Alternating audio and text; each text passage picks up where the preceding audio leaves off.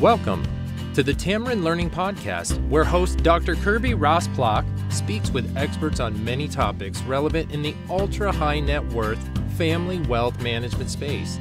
Kirby is author of several books, including The Complete Family Office Handbook, and shares her expertise consulting with families and family offices. Kirby is also the founder of Tamarind Learning, an online wealth education platform that develops practical, foundational learning programs for beneficiaries to help them prepare for responsible stewardship of wealth. Welcome to the Tamarind Learning Podcast. My name is Kirby Rosplock, and I'm your host today. Today we are with Miles Padgett. Miles is a partner at Kozusko, Harris, and Duncan a law firm in Washington, D.C.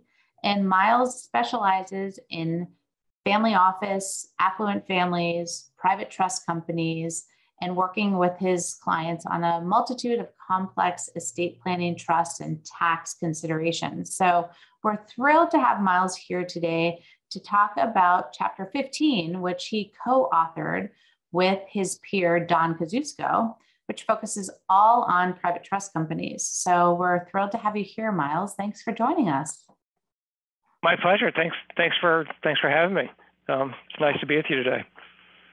Private trust companies was a chapter that we added to the second edition of the Complete Family Office Handbook, and you are the expert along with Don.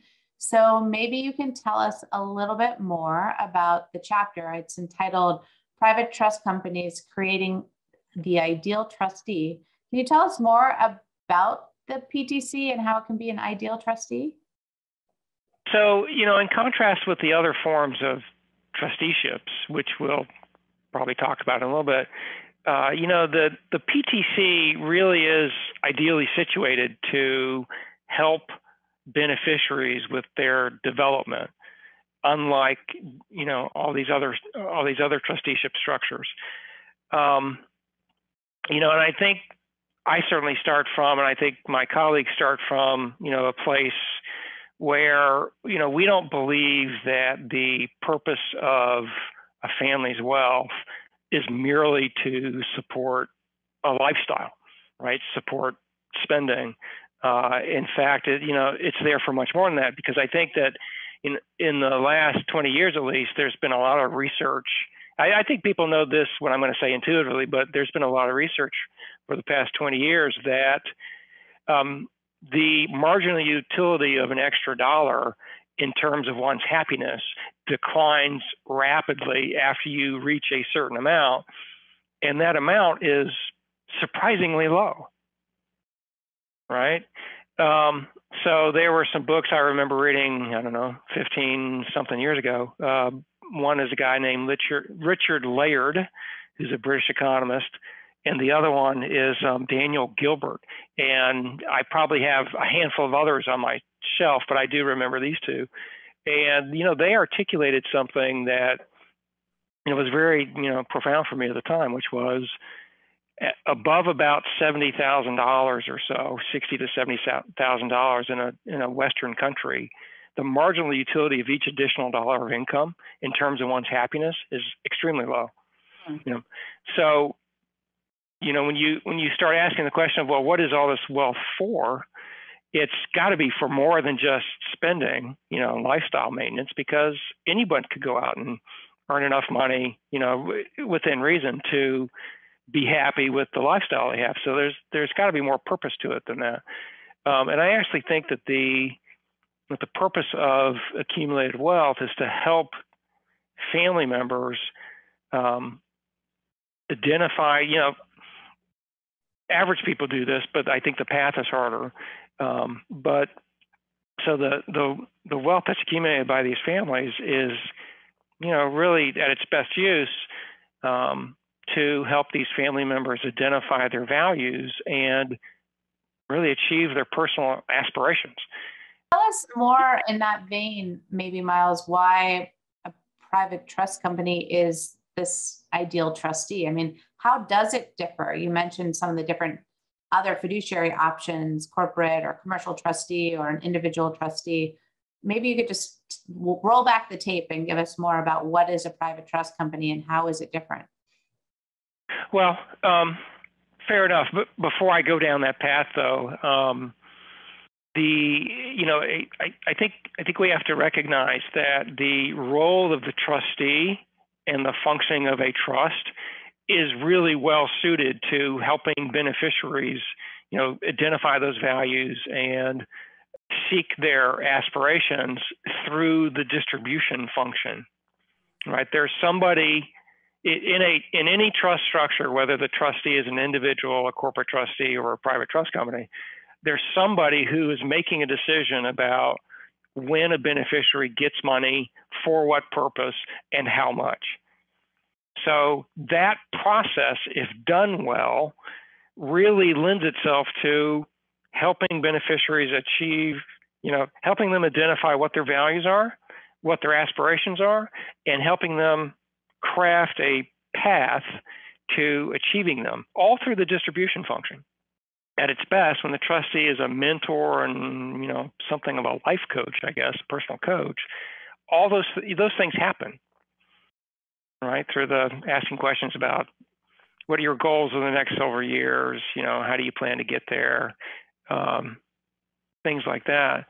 Uh, the in the other structures, it, so the reason why Don and I titled the article the way they did, which is that it's the ideal trustee, and the other structures, doing that is extremely difficult.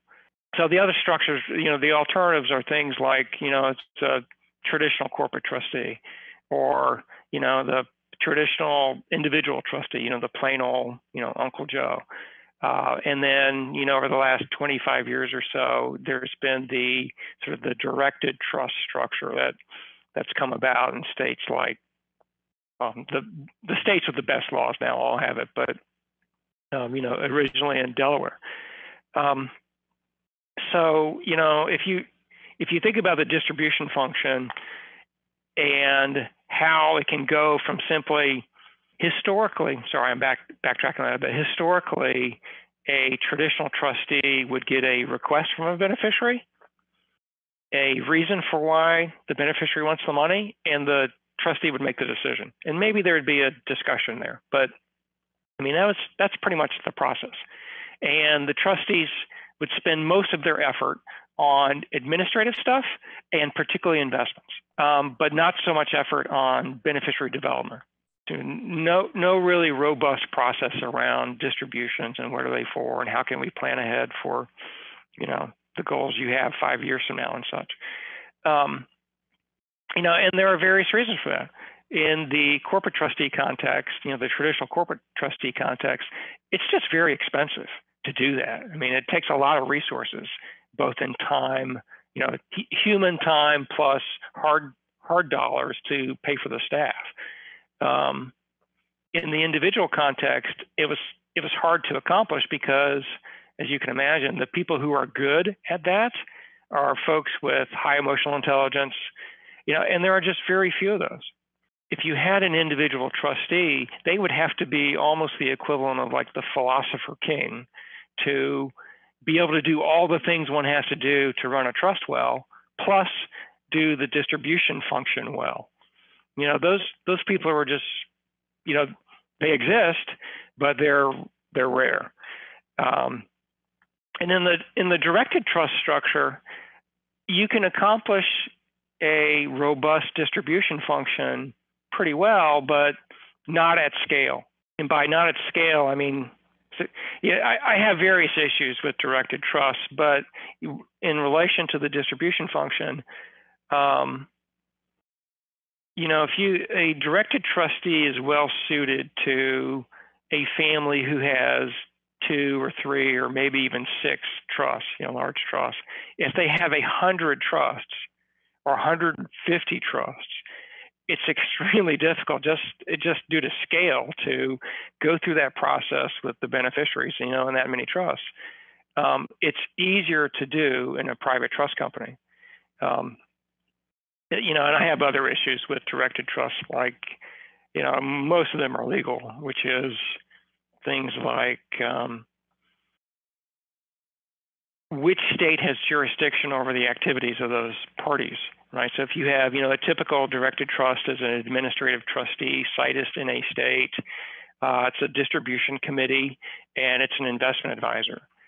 So you have three fiduciaries, right? They, I mean, they truly are fiduciaries, and they're the equivalent of co-trustees all over the place, right? So I, you know, I, I query, you know, where is the trust located for purposes of applying a particular law to an issue, or um, for allowing a jurisdiction to subject to trust to tax, or for getting venue over um, over a fiduciary in litigation, that sort of stuff. So, you know, I have lots of concerns about directed trusts that, you know, don't really involve the distribution function. But I, I think, you know, for my purposes, the um, the PTC allows for, you know, of all the alternatives out there, the PTC is the most uh, robust for delivering a um, a high quality distribution function. Um, so, Miles, do you think we can return to the question and just define it? Because I feel like we covered now, we jumped into directed trusts and trustees' roles. And tell us more about how that PTC is set up or designed to, to fulfill that fiduciary duty, but also that distribution function better, right? That's what I heard you say. Mm-hmm. Um, so, you know, a, a, typical private trust company looks like, you know, what you would see in a in a commercial trust company, which is, you know, it's an entity. So there's an entity wrapper. Um, there is a board of directors, you know, whose job is like in any corporation to, you know, see that the corporation's, you know, pursuing the strategy that it should, and that, you know, and they provide sufficient oversight to to do that. Um, then there are committees that have various functions.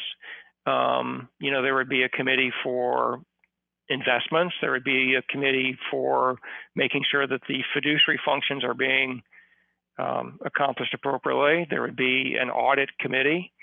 Uh, and then in the PTC world, there's a new, there's another committee which is designed to make tax-sensitive decisions, called the, you know, in many cases the discretionary decisions committee the discretionary decisions committee in a PTC can be staffed with whatever type of people that the family wants to see in that role and the resources allocated to that committee can be set at whatever level the family considers appropriate.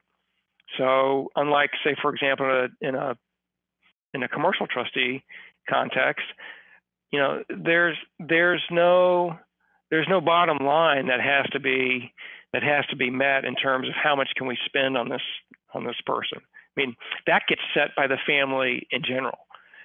Um, for certain clients, it could be um, for, for certain trusts and certain beneficiaries, it could be at a at one level, and for others, it could be at a much higher level.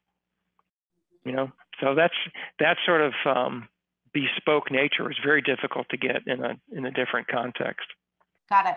What are the mechanical hurdles of setting up a PTC? Is is there some best practices to successfully implementing them?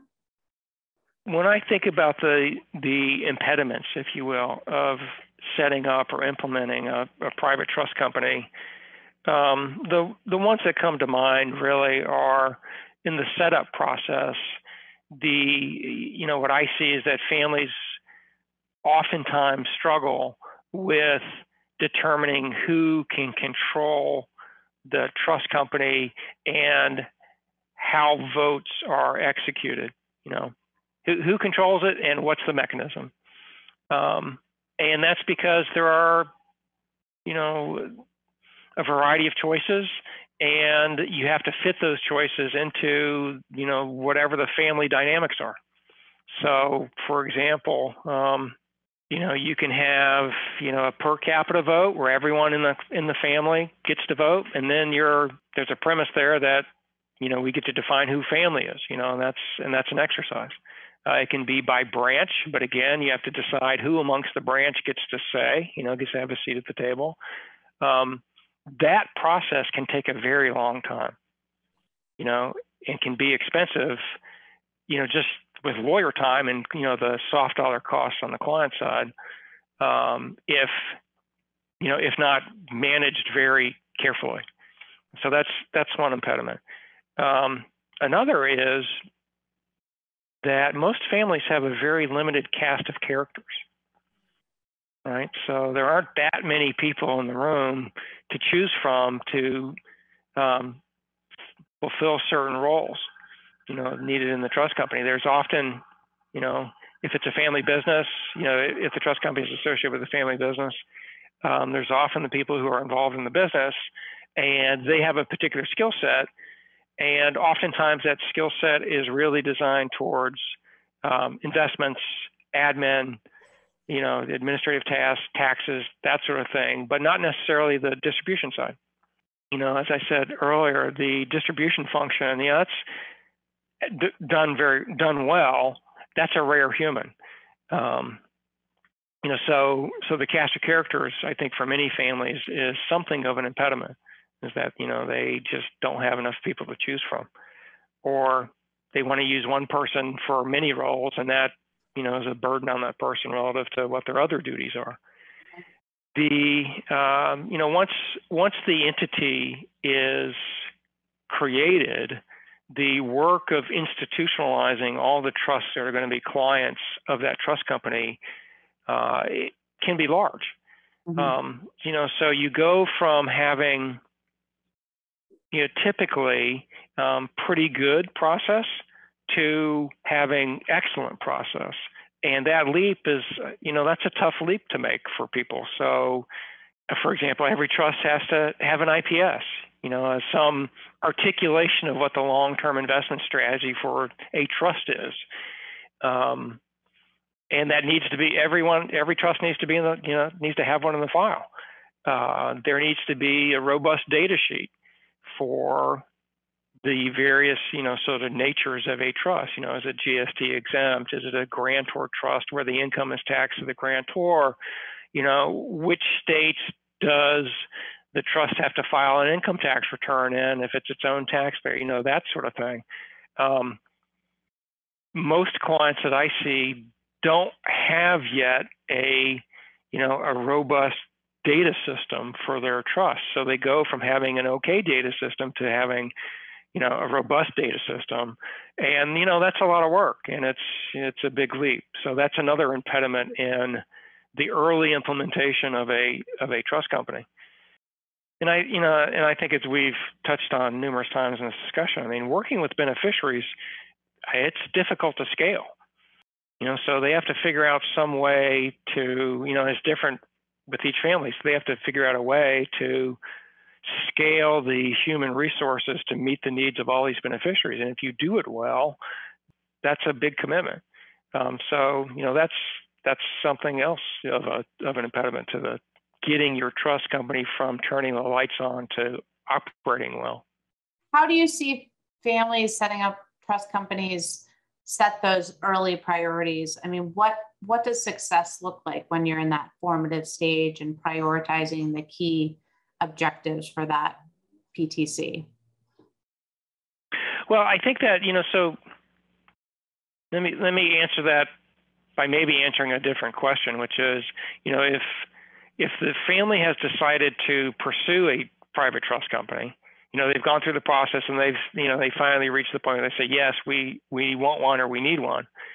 Um, then I think, you know, if I were if I were internally in charge of making that happen, um, you know, the the priorities list would be, you know, we need to we need to make decisions and articulate what the family governance is going to be.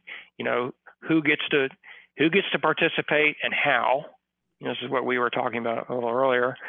Um, there is, you know, there is a long lead time and much work that has to happen in actually transitioning a trust from where it is prior to the private trust company into the trusteeship, you know, of the private trust company.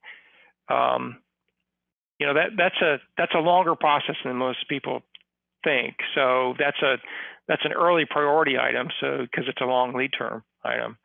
Um, and that can be, You know, it, it usually includes you identifying problematic trusts.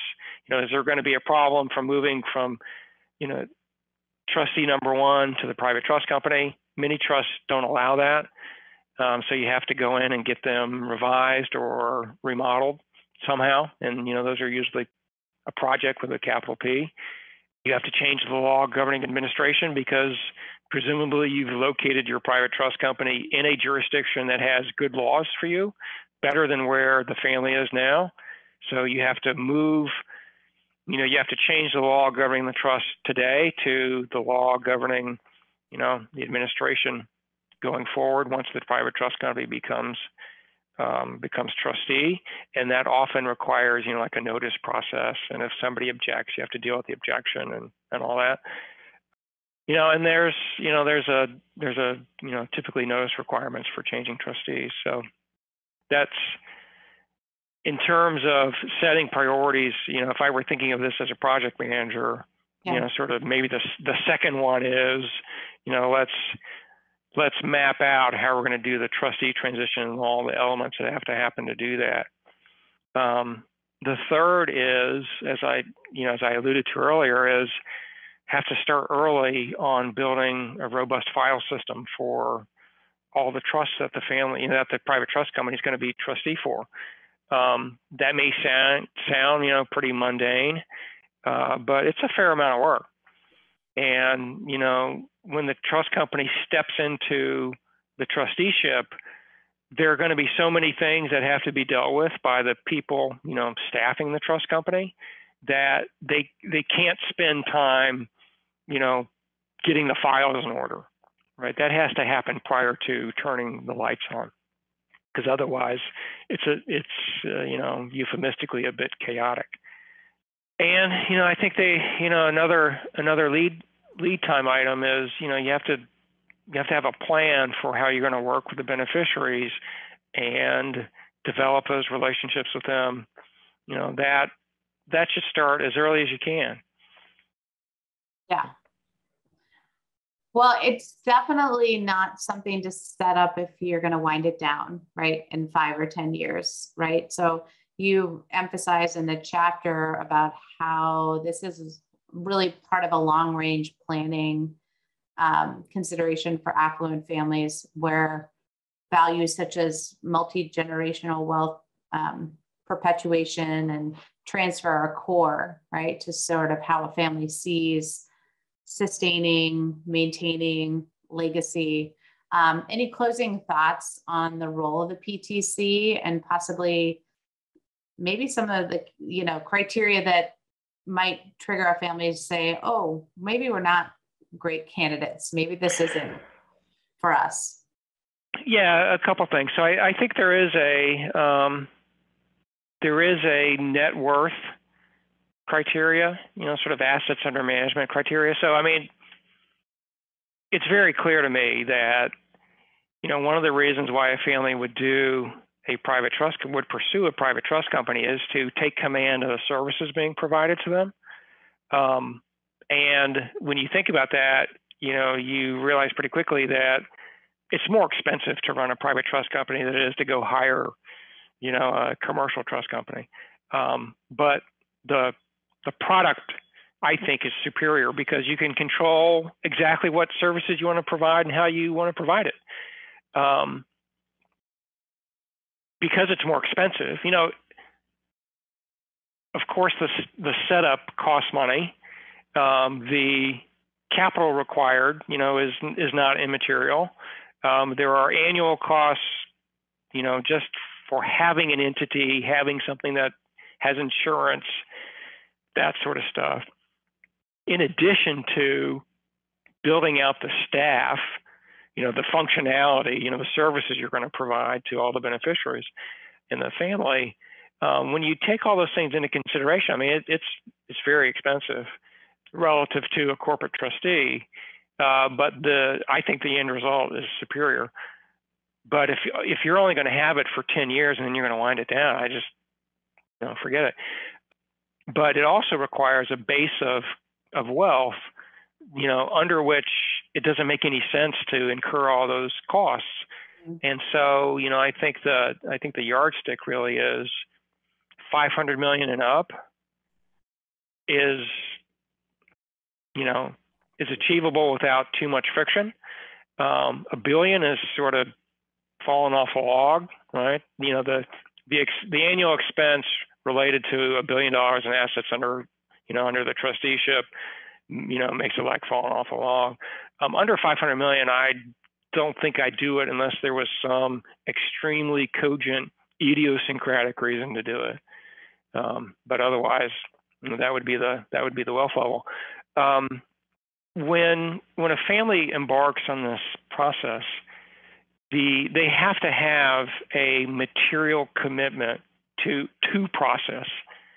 As I think we mentioned in the article, I mean, there's a trustee is liable not for a bad result. They're liable. They're liable for bad process.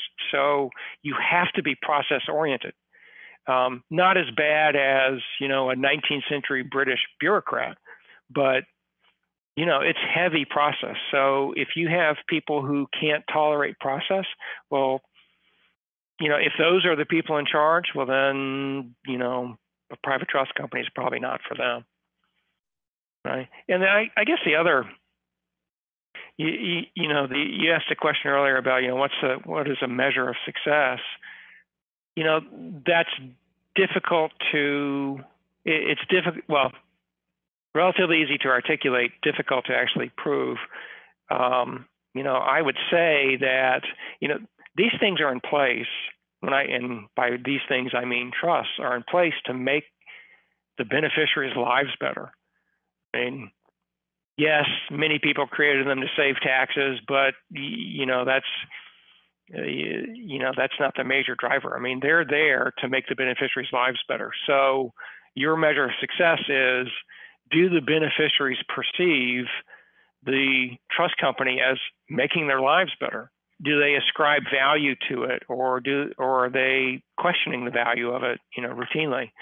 Well, I can also imagine that it might reflect in the harmony of the family that if you know you you see family conflict mitigated if you see the ability to have greater transparency and um, more fruitful relationships manifest i mean a lot of a lot of money doesn't always enhance right the um, togetherness and affinity of a family. And sometimes really good governance which a, a private trust company can customized, right, to a family can dramatically move the needle in building harmony and um, happy relationships that may otherwise not be as easy, particularly if you have a lot of family member trustees who now are in sticky situations and asked to opine on nieces and nephews and extended right. family. Right. No, I think that's exactly right. I mean, you sort of hit hit the nail on the head, so to speak. I mean, if the trust is if the trust and the PTC are are helping to make the beneficiaries' lives better, I mean, I, I think what that means is it's helping me to identify what my values are. You know, it's helping me to craft a path to achieving, you know, to living pursuant to those values and achieving my aspirations and having deeper relationships with you know the people around me. I'm not everybody, obviously. So yeah, no, I, I think that's right. I think when it's done well, it can really help those people live, you know, sort of happier, more robust lives with less conflict. Well, this has been amazing. I'm so thankful for your sharing and insight.